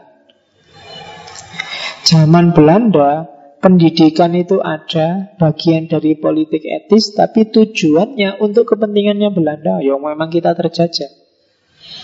Jadi Belanda itu mendidik, bikin sekolahan untuk melahirkan pegawai-pegawai yang melayani kebutuhan Belanda. Apakah itu dokter, apakah itu pegawai administrasi, apakah itu sekolah-sekolah hi, sekolah-sekolah itu kan dulu menghasilkan yaitu nanti yang jadi cikal bakal melahirkan kelas-kelas priai. Jadi melahirkan orang-orang yang punya kemampuan yang dibutuhkan oleh Belanda. Dan mentalitas ini sebenarnya sampai hari ini masih ada. Jadi, ya kalau bahasa sekarang Belanda bikin sekolahan untuk menghasilkan pegawai negeri. Jadi kalau hari ini ada di antara teman-teman yang cita-citanya ingin jadi pegawai negeri itu sebenarnya mental zaman Belanda. Mental zaman jajahan. Sekolah untuk jadi pegawai negeri dan itu memang oleh Belanda diarahkan ke situ karena Belanda butuh butuh tenaga ahli yang bisa dibayar murah karena nggak mungkin dia mendatangkan ahli dari daerahnya sendiri. Wong Belanda itu kecil. Ya nasibnya Indonesia yang jajah kok Belanda. Agak lebih untung Mesir. Mesir itu dijajah Inggris. Itu yang kedua, ahli dan spesialis. Napoleon itu masuk Mesir sambil membawa ratusan ilmuwan. Jadi sekaligus mancing gairah para intelek Mesir saat itu untuk tertarik dengan sains melahirkan banyak ahli. Ya termasuk yang terkenal kan Muhammad Abduh dan kawan-kawan. Itu pancingannya Napoleon di Inggris, tapi sambil jajah tapi juga mikir kemakmuran daerah jajahannya. Rata-rata jajahannya Inggris masih masih lumayan. Malaysia itu diduduki Inggris ya. Sekarang Inggrisnya lebih lumayan daripada orang Indonesia. Indonesia dijajah Belanda yang iso ngomong Londo ya. London ini Londo 17-an itu. Bahasa Indonesia dipindeng-pindeng gitu. Jadi tidak ada. Jadi problem besarnya pendidikannya masih sangat ketinggalan, ahli dan spesialisnya sangat sedikit. Ini problem besar di Indonesia saat itu. Yang ketiga sistem transportasi. Indonesia itu luas, pecah-pecah. Sistem transportasinya nggak bagus, apalagi dalam situasi perang. Itu tantangan ketiga bagi bayi yang namanya Indonesia saat itu.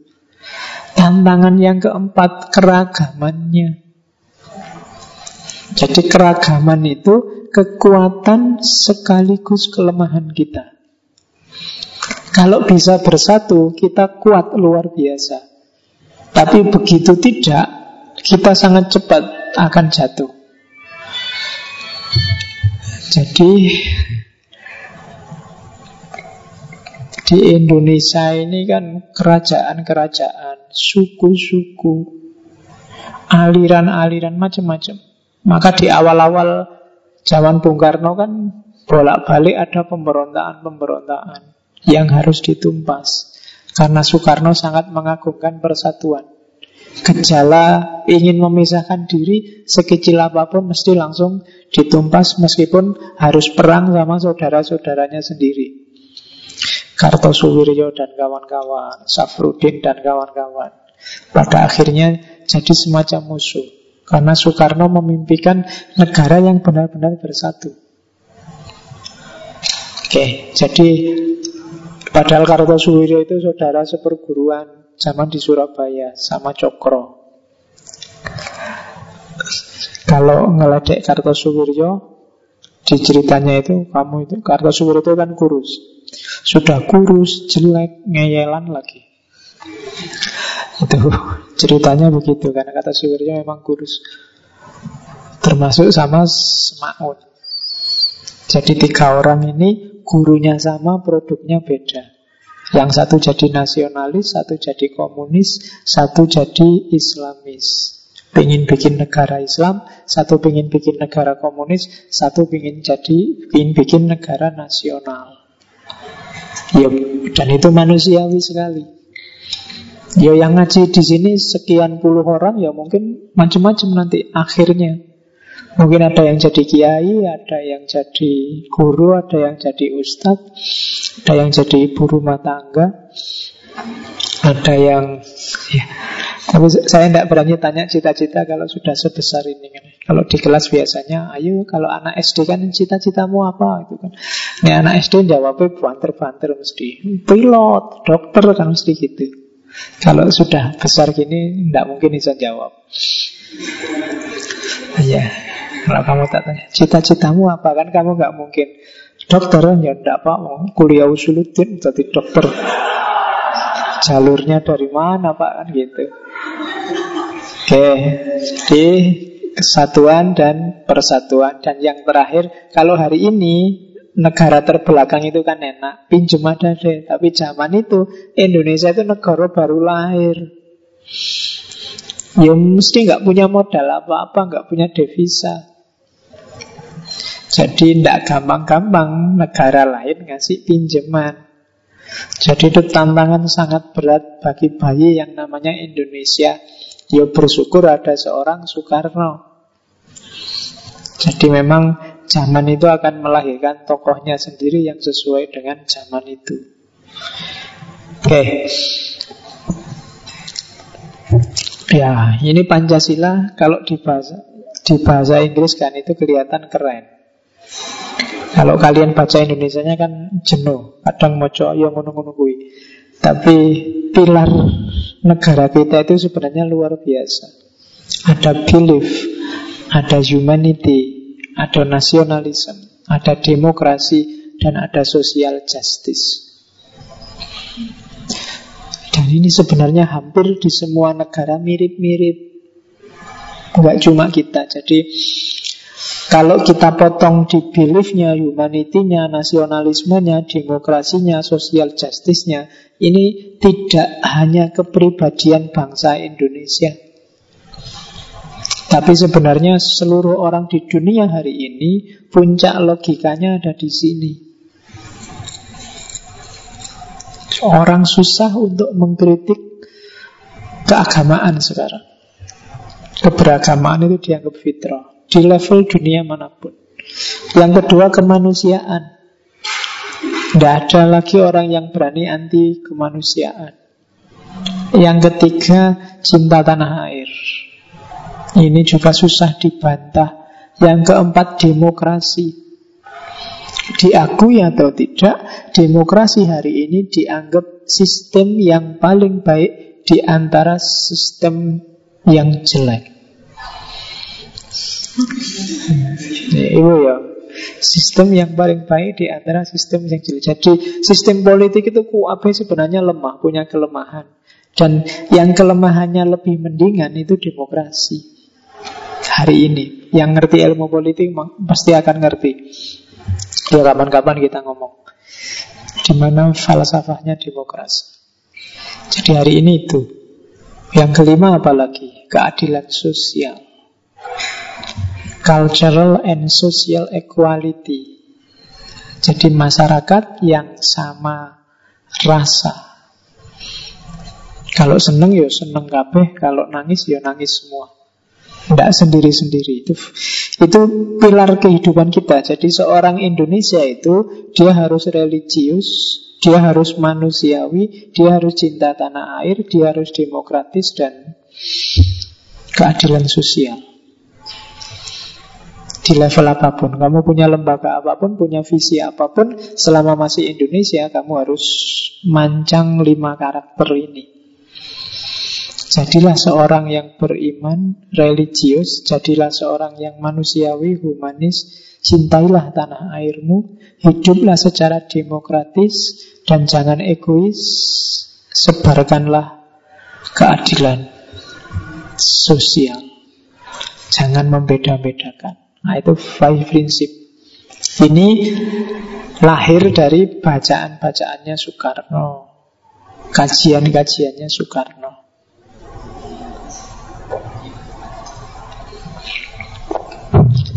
Ya, untuk jadi seorang Soekarno ya tidak mungkin instan. Jadi ya, prosesnya panjang, belajarnya lama, bacaannya juga macam-macam. Nggak kayak kayak kalian kan biasanya mahasiswa tak tonton nih hari ini nih, di kamar kosnya itu punya wadah buku suci kuwai sini buku telu ora diwaca-waca. Ayo, paling ada bukunya kalau pas pinjam di perpus, kalau pas sama dosennya dikasih tugas bikin makalah. Selain itu ya sampai lulus itu masih belum penuh. Saya tidak tahu kalian hari ini sebulan beri berapa buku.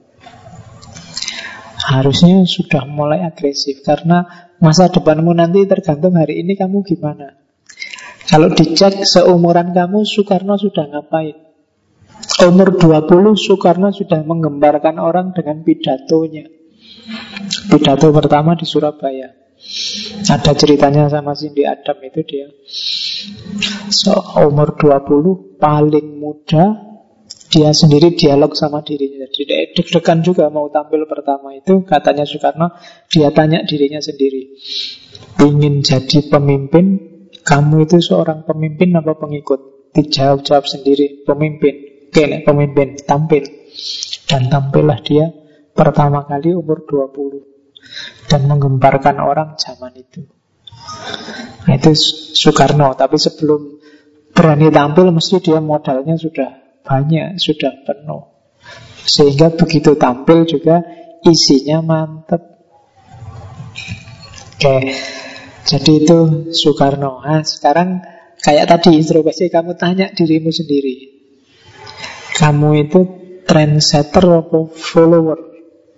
Hmm, pemimpin apa pengikut? Nah, Oke, mungkin ya susah. Mungkin kamu jawabnya pengikut. Pengikut yang diikuti bagus itu ya apik. Cuma sekarang pengikut yang kamu ikuti ki idol-idol yang tidak jelas itu.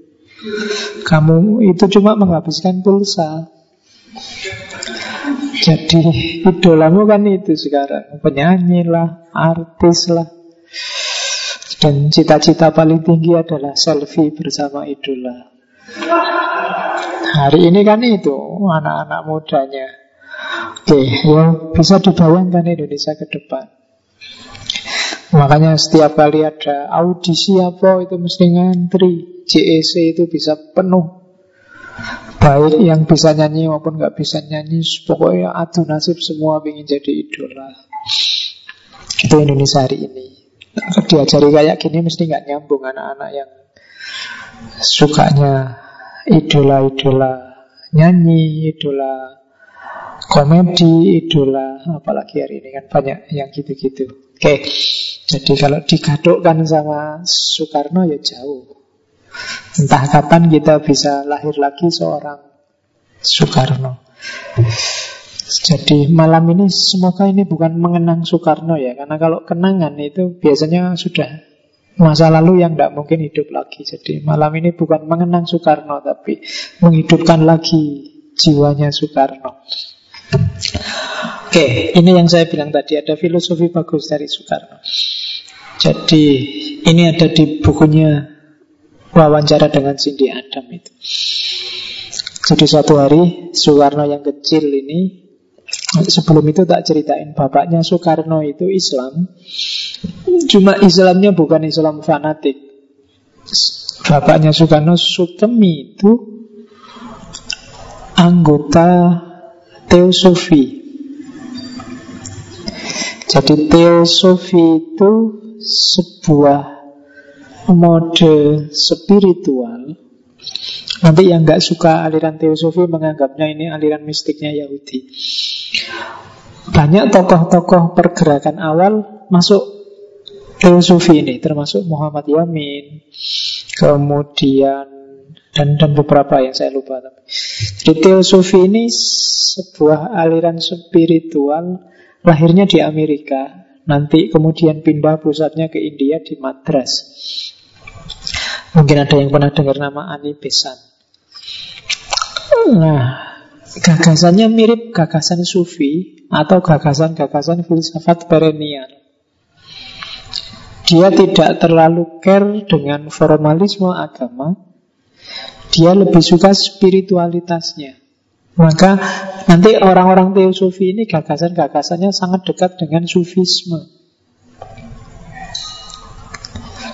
Jadi mistiknya agama-agama. Jadi agama-agama itu diambil bagian-bagian batinnya. Ya biasanya isinya secara umum tiga. Jadi dialektika antara manusia, alam semesta, dan Tuhan. Tiga-tiganya ini sebenarnya sama. Dalam diri manusia ada Tuhan, manusia itu bagian dari Tuhan. Dalam diri manusia ada alam, manusia adalah mikrokosmos dan alam adalah makrokosmos dan alam semesta adalah pengejawatan Tuhan itu sendiri. Jadi Tuhan, alam, manusia itu satu. Gagasan pertama. Kemudian agama-agama itu bedakanlah aspek eksoteris sama esoteris, simbolnya sama maknanya. Batinnya sama lahirnya. Sholat ke gereja itu lahirnya. Esoteris itu batinnya. Tuhan itu esensinya satu, tapi manusia menyebutnya dengan banyak nama sesuai latar belakang budayanya masing-masing. Ajaran kedua. Ajaran ketiga, jalannya manusia adalah jalan untuk bersatu bersama Tuhan. Untuk menuju Tuhan. Ilaihi roji'un. Nanti kalau di sufi ya jadilah hulul wahdatul wujud dan itihad. Itu basis ajarannya teosofi dengan segala variasinya. Meskipun agak sering dikritik oleh beberapa kalangan muslim zaman itu karena dianggap menodai Islam. Karena Islam itu kan cenderung kuat di syariahnya, di fikihnya. Sementara yang teosofi itu bau sofistiknya agak kuat. Nah, bapaknya Soekarno itu alirannya teosofi ini. Oke, sehingga Soekarno itu meskipun bapaknya Islam, ibunya Hindu, dia ajaran-ajaran Islamnya lebih banyak interaksi dengan sesama pejuang pergerakan.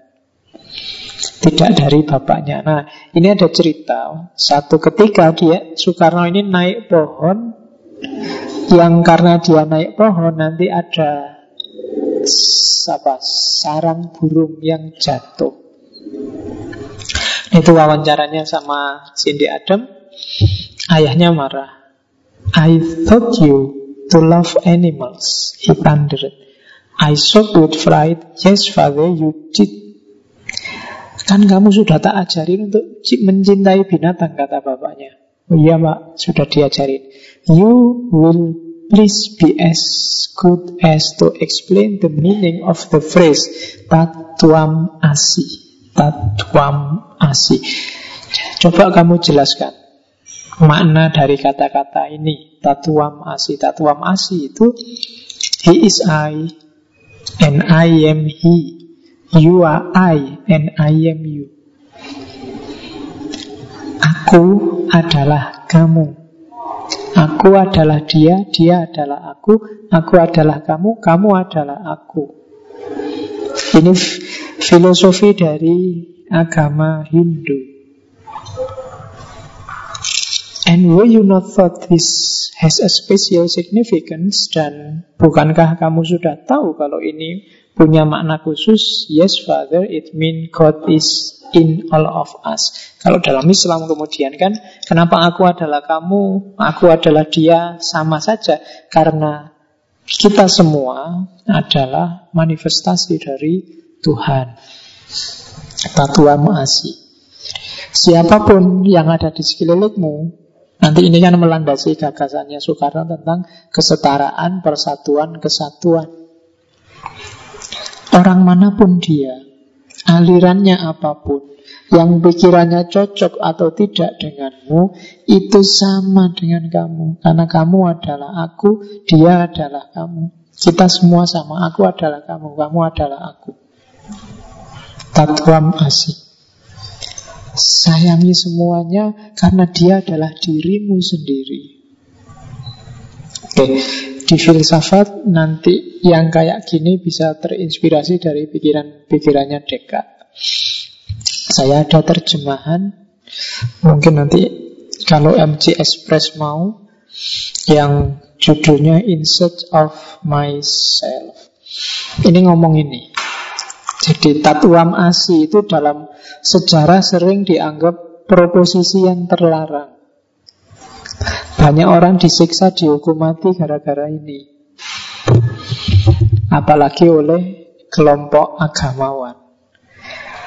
Oke, jadi ini basis filosofinya Soekarno. Maka Soekarno itu meskipun jelas dia tahu bagaimana PKI menculik jenderal-jenderal membunuh jenderal dia tidak akan berani keras pada PKI. Kenapa? Semua dianggap anaknya, semua dianggap saudaranya. Tidak mungkin kelas keras harus dilawan dengan keras. Kalau pembantaian dibalas dengan pembantaian, tidak akan ada habisnya. Pembunuhan dibalas pembunuhan, nggak akan ada habisnya. Karena kita saudara, kalau kamu disakiti, yang sakit aku. Karena kita ini satu. Kalau kamu sengsara, sebenarnya yang sesara juga aku. Kalau dalam bahasa Islam kan kita ini kayak satu tubuh. Kalau bunyan ya sudu bakdu bakdun Seperti bangunan yang saling menguatkan. Kalau di Hindu tadi Patuan asi. Oke, kapan-kapan kita ngomong itu. Jauh, kalau ada waktu nanti kita bedah ya, Karena yang saya terjemah itu modelnya novel. Nanti cuma agak bulat dikit Ya, antitesisnya buku itu nih Buku itu kan ngomongnya ngawur-ngawuran Cuma yang terjemahan ini agak serius. Oke, sekarang kita lihat visinya Soekarno tentang Islam. Jadi Soekarno ini dalam sejarahnya menurut saya seorang reformis dalam hubungannya sama Islam. Jadi dia pernah nulis di panji masyarakat yang judulnya memudahkan pemikiran Islam. Kemudian dikritik oleh Nasir Soekarno itu bukan memudahkan pemikiran Islam tapi memudahkan pemikiran Islam. Gampang no. Dikritik lagi oleh teman dan guru Islamnya Ahasan. Soekarno itu bukan memudahkan pemikiran Islam, tapi membudakkan pemikiran Islam. Jadi ajaran Islam dipakai untuk kepentingannya. Jadi saat itu ada cerita Soekarno itu punya salah seorang anaknya ada anjing nyelonong masuk rumah terus menjilati ember yang di rumah. Terus anaknya bilang, Papa, ini ada embernya dijilati anjing nih. Ya sudah, kamu bersihin pakai sabun, antiseptik, kamu bilas berapa kali nanti kan sudah. Terus anaknya protes, loh kan ada hadisnya. Katanya Nabi kalau dijilat anjing itu harus di air tujuh kali, salah satunya pakai debu. Jawabannya Soekarno, ya zaman Nabi Muhammad belum ada antiseptik, belum ada sabun. Kalau sekarang sudah ada antiseptik, ada sabun, ya sudah pakai itu aja cukup. Allah lebih tahu. Dan yang kayak gini diceritain Soekarno di memudahkan pemikiran Islam. Bikin kontroversi pasti kan. Jangankan dulu, sekarang aja kamu nggak diserbu FPI, selamat kamu. Cara mikir ini, ya kan? Ya, kamu baca itu. Ini tak potong dari artikelnya. Judulnya aja provokatif. Masyarakat onta dan masyarakat kapal udara. Kita itu masyarakat hari ini sudah tidak onta lagi kapal udara. Kalau mindset kita masih onta, ya kita naik haji, naik onta, pening. Kita itu sekarang sudah masyarakat kapal udara. Tidak baca ya kalimatnya agak provokatif. Kita tidak ingat bahwa masyarakat itu adalah barang yang tidak diam, tidak tetap, tidak mati, tetapi hidup mengalir, berubah senantiasa, maju, dinamis, berevolusi. Kita tidak ingat bahwa Nabi Shallallahu Alaihi Wasallam sendiri telah menjadikan urusan dunia, menyerahkan kepada kita sendiri perihal urusan dunia, membenarkan segala urusan dunia yang baik dan tidak nyata, haram atau makruh. Kita royal sekali dengan perkataan kafir. Kita gemar sekali mencap segala barang yang baru dengan cap kafir. Pengetahuan barat kafir. Radio dan kedokteran kafir. Sendok dan garpu dan kursi kafir. Tulisan Latin kafir. Yang bergaul dengan bangsa yang bukan bangsa Islam pun kafir. Padahal apa apa yang kita namakan Islam Bukan roh Islam yang berkobar-kobar Bukan amal Islam yang mengagumkan Tapi dupa dan karma Dan jubah dan celak mata Siapa yang mukanya angker Siapa yang tangannya bau kemenyan Siapa yang matanya dicelak Dan jubahnya panjang Dan menggenggam, menggenggam tasbih yang selalu berputar dia, dialah yang kita namakan Islam. Astagfirullah. Inikah Islam? Inikah agama Allah? Ini gak enak kalimatnya. Yang mengkafirkan pengetahuan dan kecerdasan, mengkafirkan radio dan listrik, mengkafirkan kemodernan dan keabtuditan, yang mau tinggal mesum saja, Tinggal kuno saja, tinggal terbelakang saja, tinggal naik onta dan makan sonder sendok saja. Seperti di zaman nabi-nabi, Islam is progress. Islam itu kemajuan. Sebenarnya panjang. Carilah di internet tulisannya Soekarno ini. Masyarakat onta dan masyarakat kapal udara. Ya, ya mesti aja tulisan ini jadi kontroversi. Tidak masalah. Tapi kelihatan seperti apa visi keislamannya Soekarno. Satu ketika Soekarno itu menghadiri muktamar rapat Muhammadiyah yang dipecah, ditabiri. Jadi yang cowok di sana, yang cewek di sana dikasih tabir. Pulang Soekarno. Tidak seru. Katanya Soekarno, tabir itu simbol perbudakan perempuan. Nah, enggak enak misalnya ngaji kayak gini ditutupi kan. Wah, enggak seru, enggak bisa ngelirik-lirikan. Jadi Soekarno pulang beneran zaman itu. Dan ada istilah yang dulu waktu dimarahin saya singgung, Islam Sontoloyo katanya Soekarno. Itu ada cerita kiai yang menghamili santriwatinya. Tapi dia menang karena punya dalil di pengadilan. Maka dia lahirlah istilah Sontoloyo itu sebenarnya istilah untuk orang yang menggembalakan bebek awalnya. Menggembala bebek itu kan orangnya ngangkat tangan satu aja bebeknya ikut semua. Jadi Islam Sontoloyo itu mirip-mirip kita yang kayak bebek.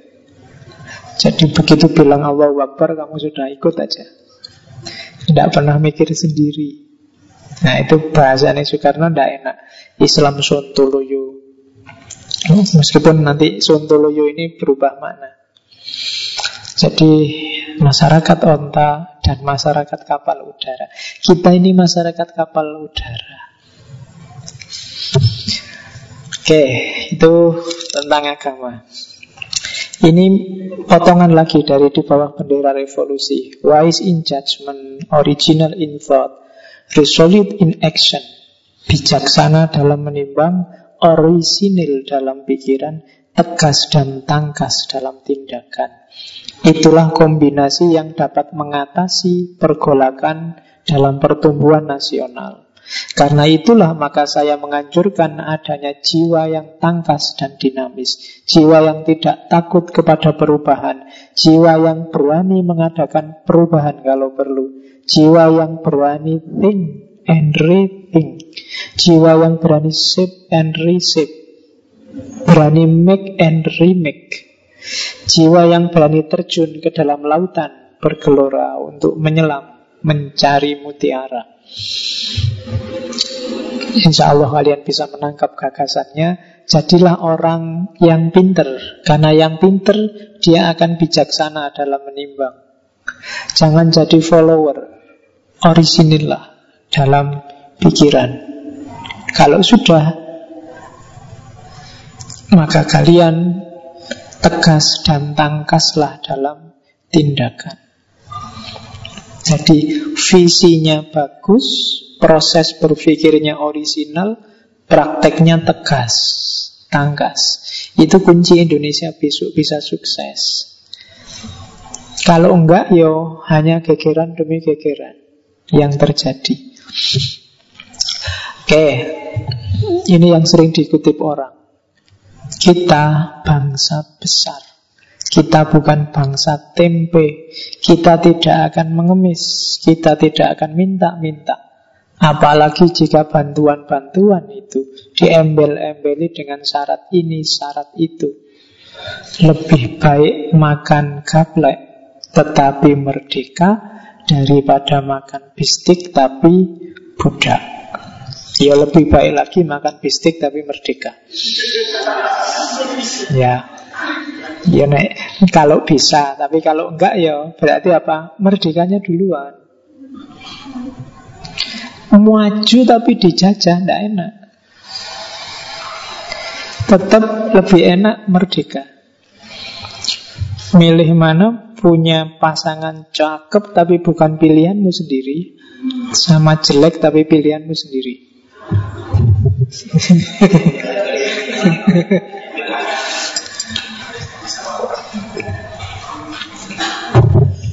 Oke, okay. ya nanti pikiran di kamar. Oke ya, jadi yang penting kita ini bangsa besar loh ya. Mentalmu jangan kerdil, jangan minder. Kadang-kadang kita ketemu bule aja kan minder. Bule bisa ngomong Inggris itu aja kan kita rada merinting-merinting gimana gitu. Biasa aja. Ya, kadang-kadang biasanya diskusi kalau apa itu pokoknya wah. Kadang-kadang yang diomongkan bule-bule itu ya bodoh wae sama yang kita omongkan. Menurut saya beberapa ilmuwan Indonesia, intelektual Indonesia jauh lebih canggih cara mikirnya. Hanya saja pakai bahasa Indonesia. Jadi menurut kita levelnya masih belum belum internasional. Kalau sudah bahasa Inggris baru internasional. Kadang-kadang begitu. Padahal kita bangsa besar. Kita bukan bangsa tempe. Jangan mau minder. Jangan merasa kecil. Apalagi mengemis-ngemis. Entah itu ngemis duit, ngemis funding, ngemis proyek. Enggak, jangan sampai minta-minta. Kalau mereka butuh kita, ayo. Tapi kalau kita yang minta-minta, sebaiknya jangan. Jangan khawatir kita tetap bisa makan meskipun mereka tidak ngasih bantuan. Meskipun makannya cuma gaplek. Tidak masalah. Oke, itu maunya Soekarno. Jadi Soekarno mimpi kita itu kayak gini loh. Cuma banyak dari kita yang lupa. Oke, katanya Soekarno, kami akan menggoncangkan langit, menggempakan darat dan menggelorakan samudra agar tidak jadi bangsa yang hidup hanya dari dua setengah sen sehari. Bangsa yang kerja keras, bukan bangsa tempe, bukan bangsa kuli.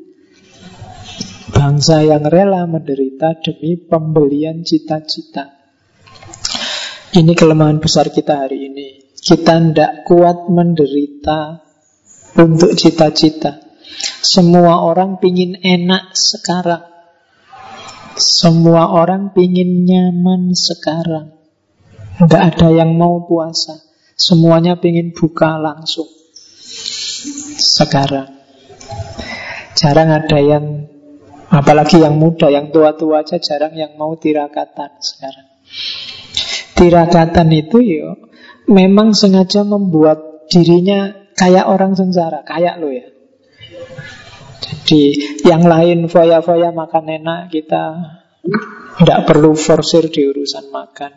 Yang lain tidur nyenyak kita bangun tafakur sholat itu namanya tirakatan. Jarang orang kayak gini. Itu tirakat religius. Ada lagi tirakat yang lain mungkin banjaan proyek kita tidak usah dulu deh. Yang lain sama-sama nuntut naik gaji kita sudahlah nanti gaji belakangan produktivitas dulu itu sama juga tirakatan kalau semua orang ingin enak sekarang ya susahnya besok. Mungkin anak cucu kita yang sengsara. Beberapa puluh tahun yang akan datang mungkin tidak lama lagi sumber daya listrik habis. Air juga sekarang mulai terancam. Apalagi BBM.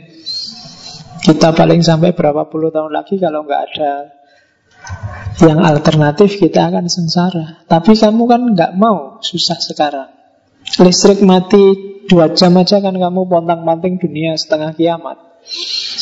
Harus ada listrik, harus ada air, harus ada BBM. Kadang-kadang tidak penting, tidak penting nyala semua. Ya kan, laptop bisa 24 jam, apalagi HP, apalagi TV, apalagi woy, nyala HP.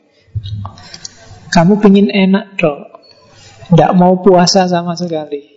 Padahal orang yang buka itu hanya yang puasa. Kalau nggak puasa ya nggak dapat buka. Sama-sama makannya, tapi nikmatnya beda. Maka katanya Soekarno, belilah cita-cita dengan rela menderita. Kalau enggak ya enggak. Yo akan seperti ini saja. Maka presidennya harus mau puasa, DPR-nya harus mau puasa, menterinya harus mau puasa, mahasiswanya juga harus mau puasa. Mempuasai cita-citanya. Oke, kamu terjemahkan sendiri puasamu. Kamu cari sendiri, kamu harus puasa seperti apa. Melean nulis, melean baca itu puasa juga. Yang lain menghambur-hamburkan uang untuk beli HP terbaru. Kamu simpen untuk beli buku itu juga puasa. Ya kan? Leyawan ngono lu poso kamu sudah tak bilangin. Saya tidak tahu ada nggak di sini yang kemarin inden Samsung Note 7 itu. Samsung hanya memproduksi 200 ribu unit untuk pre-order. Di Indonesia ditawarkan 200 ribu, dua hari langsung habis.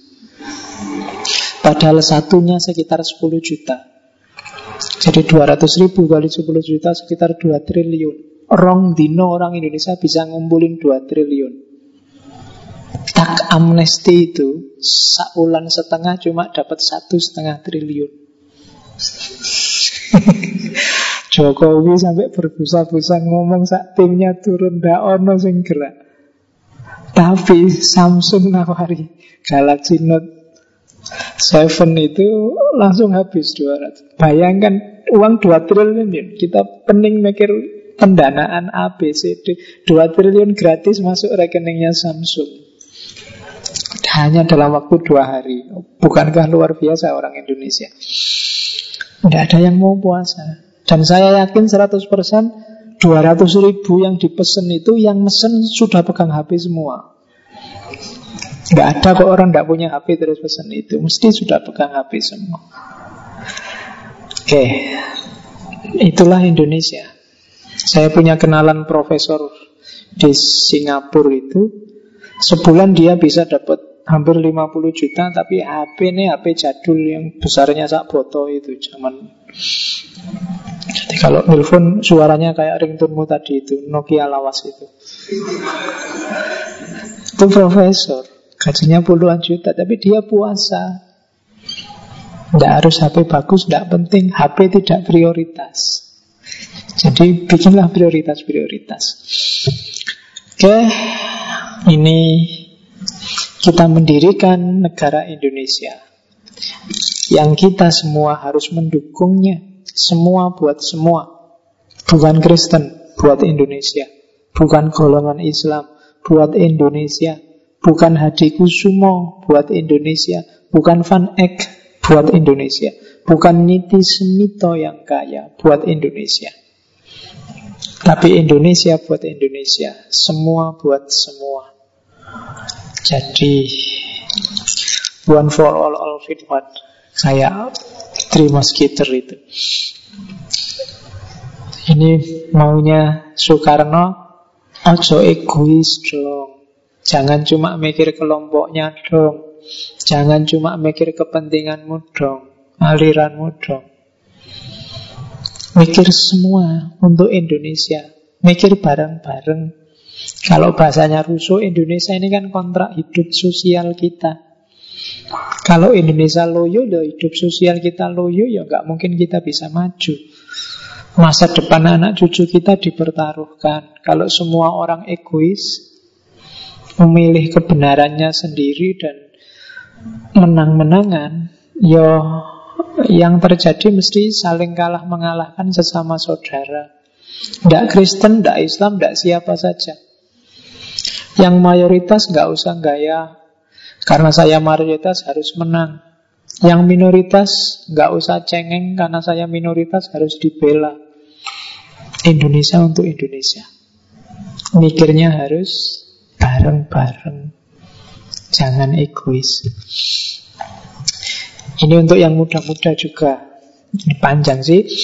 Kepada pemuda terutama sekali yang berkata Terutama sekali saya berkata, engkau hidup dalam zaman segenap bangsa kita mencari hidup. Engkau menyaksikan perkosaan-perkosaan di satu pihak dan penderitaan-penderitaan karena perkosaan di pihak lain. Engkau berjalan di antara rentetan kebuasan-kebuasan dan genangan-genangan air mata dan darah akibat kebuasan itu. Engkau melihat pembunuhan-pembunuhan pencurian-pencurian, perampokan-perampokan. Tiap hari terjadi di muka pintu rumahmu sendiri. Ada orang-orang berkata, itu semua ialah untuk terlaksananya satu ide. Tapi semua itu bukan sekedar soal ide.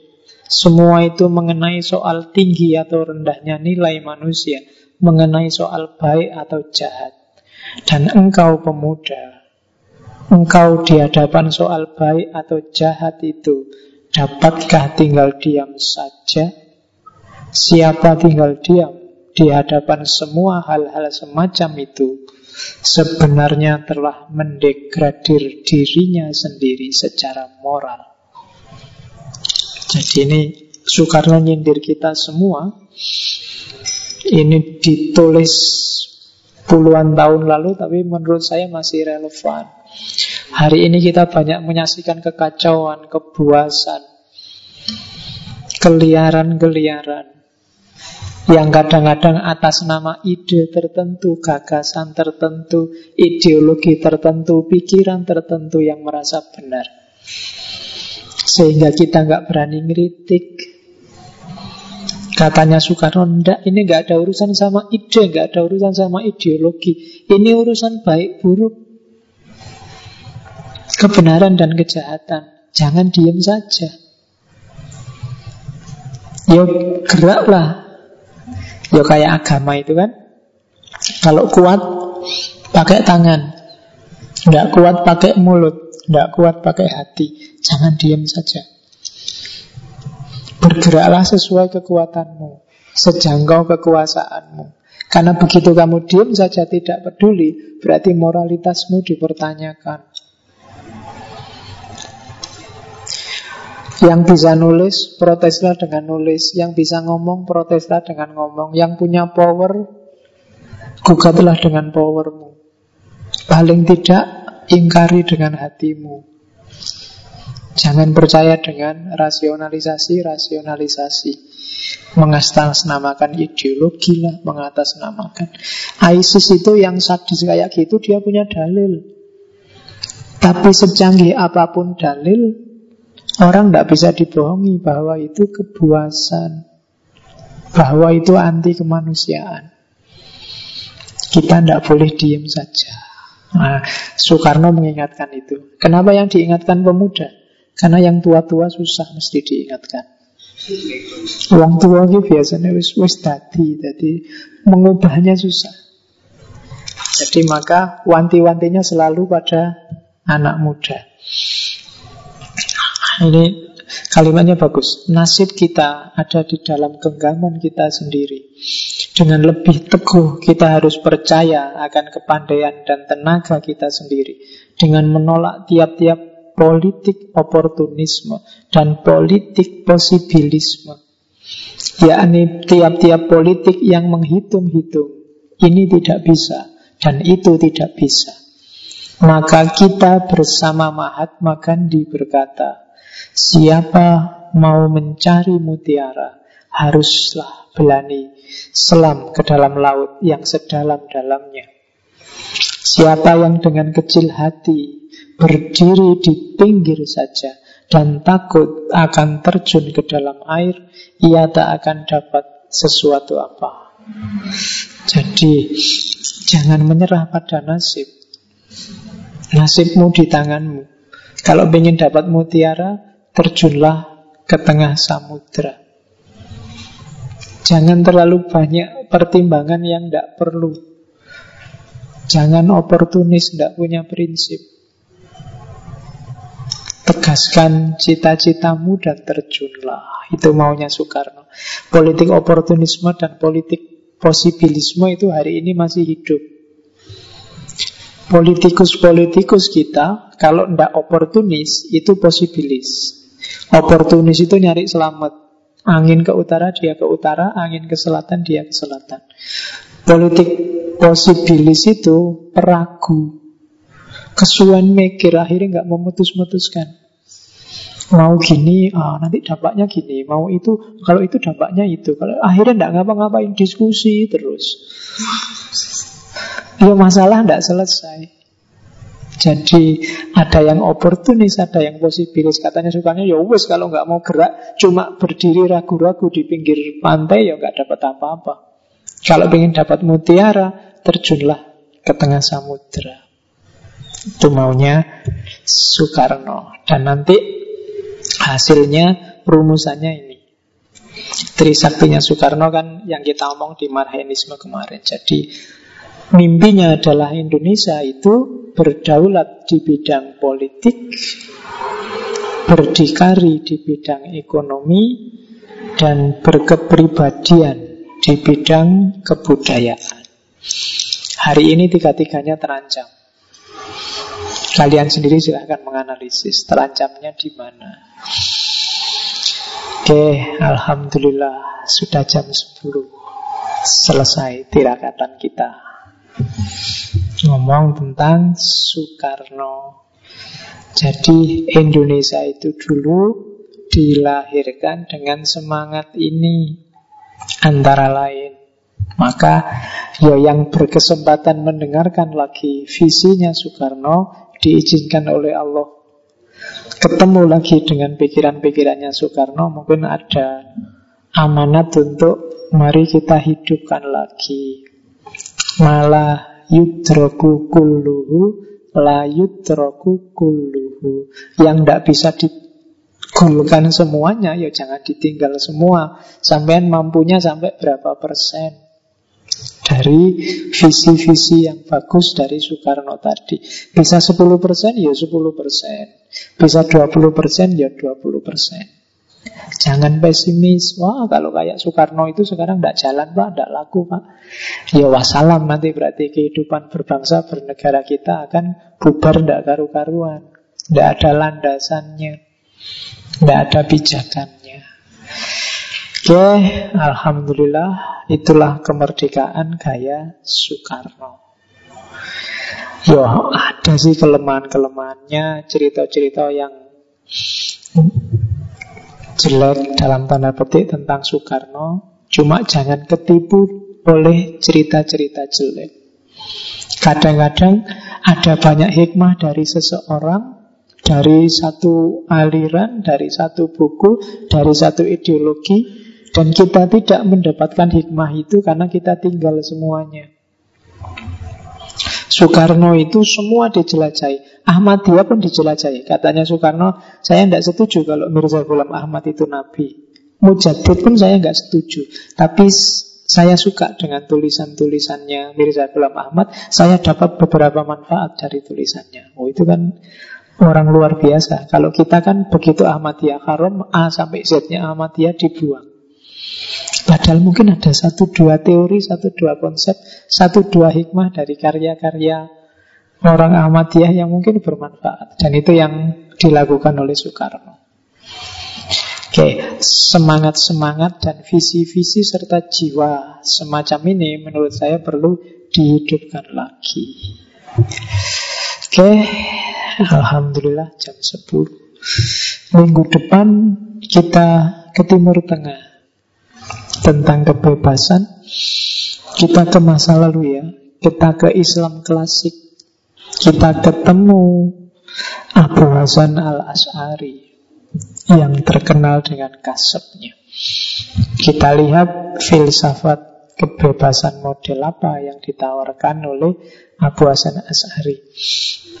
Dan nanti akhir Agustus minggu terakhir kita ke dunia tasawuf kita ketemu seperti apa kebebasan versi Ibnu Arabi. Setelah itu ganti tema biar nggak bosan, bebas terus. Oke, saya kira itu wallahul muwafiq wallahu a'lam bissawab wal afwu minkum wassalamualaikum warahmatullahi wabarakatuh.